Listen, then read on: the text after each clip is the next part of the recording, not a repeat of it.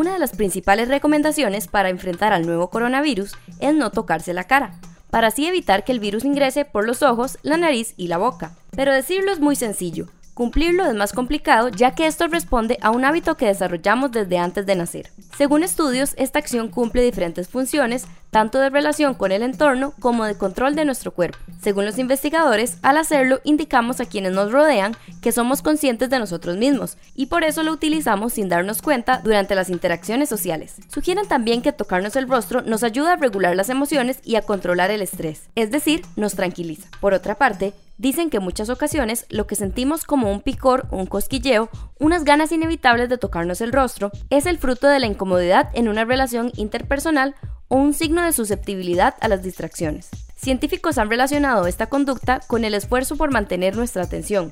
Si nos ponemos a analizar, tiene sentido relacionar que la mayoría de poses de alguien que está meditando tiene la mano en algún lugar de la cara.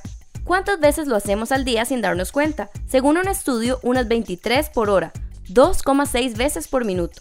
Por último, se dice que el estrés provoca un aumento de la frecuencia con la que nos tocamos la cara.